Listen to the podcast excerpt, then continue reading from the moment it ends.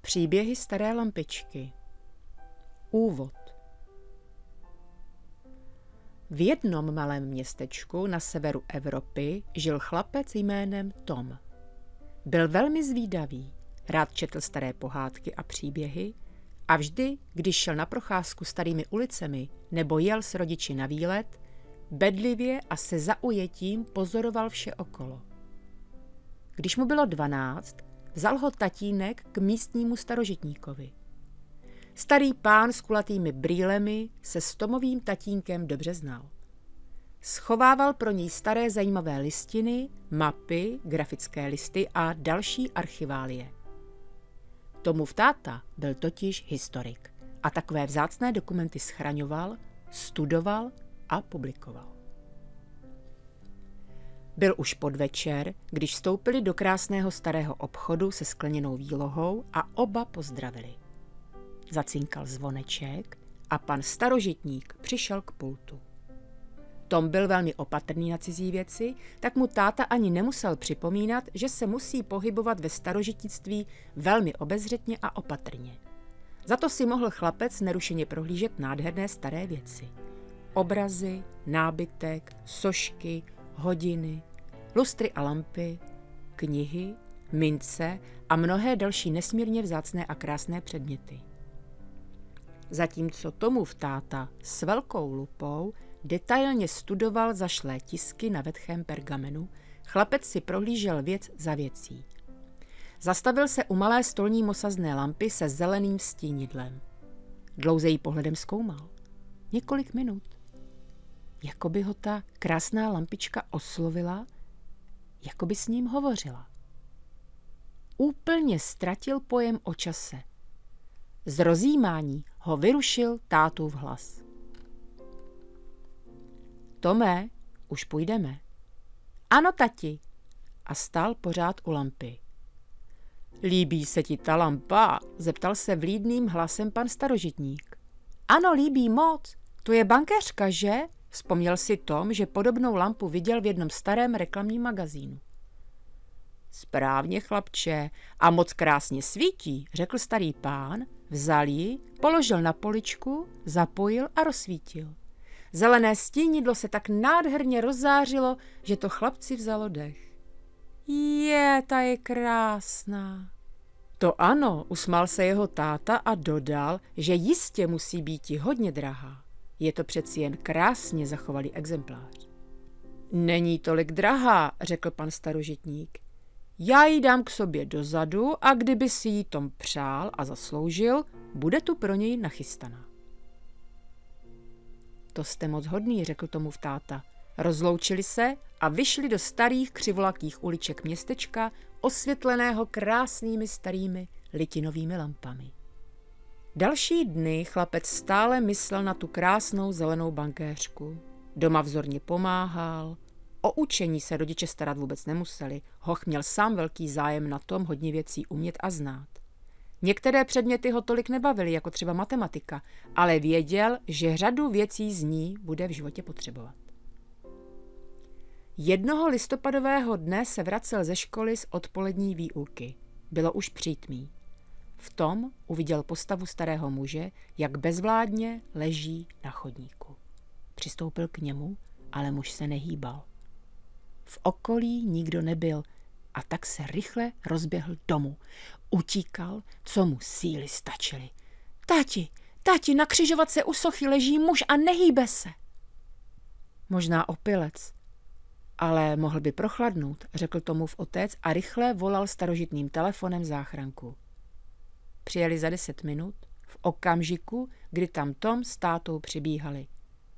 Vy jste volal? ptal se záchranář. Ano, prosím. Je to infarkt, ale zvládne to. Bylo to na poslední chvíli. Zachránil jste mu život. Ani ne tak já, jako tady Tom. Sám málem skolaboval, když mi to přiběhl říct. Chlapče, ty jsi hrdina, řekl lékař. A po naložení muže kvapně odjeli do nemocnice. Tom s tátou šli domů a nic neříkali. Když přišli domů, řekli mamince, co se stalo. Jsem na tebe hrdý, chlapče. Pokud máš nějaké přání, splním ti ho. Vím, že si nebudeš přát koupit třeba celé muzeum Lega. Ne, ne, tati, já mám jedno jediné přání. Já bych si moc přál tu starou bankovní lampu. Pan říkal, že snad není ani moc drahá. Táta pokýval hlavou. Ano, opravdu jí má za velmi dobrou cenu, tedy tvé přání je předem splněno. Zítra pro ní půjdeme. Chlapcova duše se zalila příjemným teplem, stejně příjemným jako zelené světlo rozsvícené staré lampičky. Příběh první. Úlovek. Druhý den v podvečer zašel Tom s tatínkem k panu starožitníkovi. Tomu samozřejmě neutekla zpráva o muži, na jehož záchraně života měl hlavní podíl Tom. Když přišli pro lampu, pan starožitník ji vzal, krásně zabalil a předal chlapci. Vyrovnáme se později, řekl Tomovu tátovi. Myslím, že si oba zasloužíte uznání. Neobávejte se, že byste mi zůstal něco dlužen. Mám už příslip zásilky unikátních archiválí ze 17. století, takže peníze pošetřete, protože je budete potřebovat, řekl s úsměvem. Rozloučili se a šli domů. Táta hned Tomovi účelně nainstaloval krásnou lampu na chlapcův psací stůl a rozsvítili ji. Byla krásná a to měl opravdu velkou radost. To byl snad ten nejkrásnější dárek, který kdy dostal. Tak co, líbí? Líbí a moc. Děkuji, tati. Budeš si číst? Asi ano, po večeři. Maminka nachystala výbornou večeři, pak si Tom popřál s rodiči dobrou noc a šel do pokoje. Rozsvítil lampu a upřeně se na ní díval. Je tak krásná, tak příjemná. Vytáhl z knihovny starou encyklopedii a sedl k psacímu stolu. Prolistoval pár strán, ale byl zvláštním způsobem nesvůj. Díval se na rozzářené zelené stínidlo lampy. Pak bezmyšlenkovitě vytáhl ze šuplíku prázdný starý sešit s linkami a ze stojanu pero. Najednou měl nutkání psát. Začal ho napadat příběh. Opět se podíval do světla lampy. Měl vnitřní pocit, jako by mu lampa trochu napovídala, co má psát. Podíval se ke stropu, pak na lampu a napsal první větu. V odlehlém nordském fjordu za polárním kruhem žil rybář. Byl to samotář. Měl domek blízko moře a poměrně daleko od ostatních domů nevelké osady. K moři chodil lovit hodně brzy ráno, měl rád klid, šum jemného pohybu moře, kvílení racků, raní opar nad hladinou a postupně přibývající světlo. Když už se rozednilo, šel se svými úlovky domů. Jednoho brzkého rána opět vyrazil k pobřeží fjordu. Připravil sítě, rozestavil udice, pohodlně se usadil na dřevěný špalek s opěradlem a rozjímal. Dlouho se nic nedělo. V tuto dobu měl už po každé půl belíku ryb. A teď stále nic. Když začalo svítat a v kýblu nebyla jediná ryba, bylo to divné. Rybář zároveň cítil zvláštní atmosféru a moře mělo barvu, kterou neznal. Takový divný odstín modrofialové.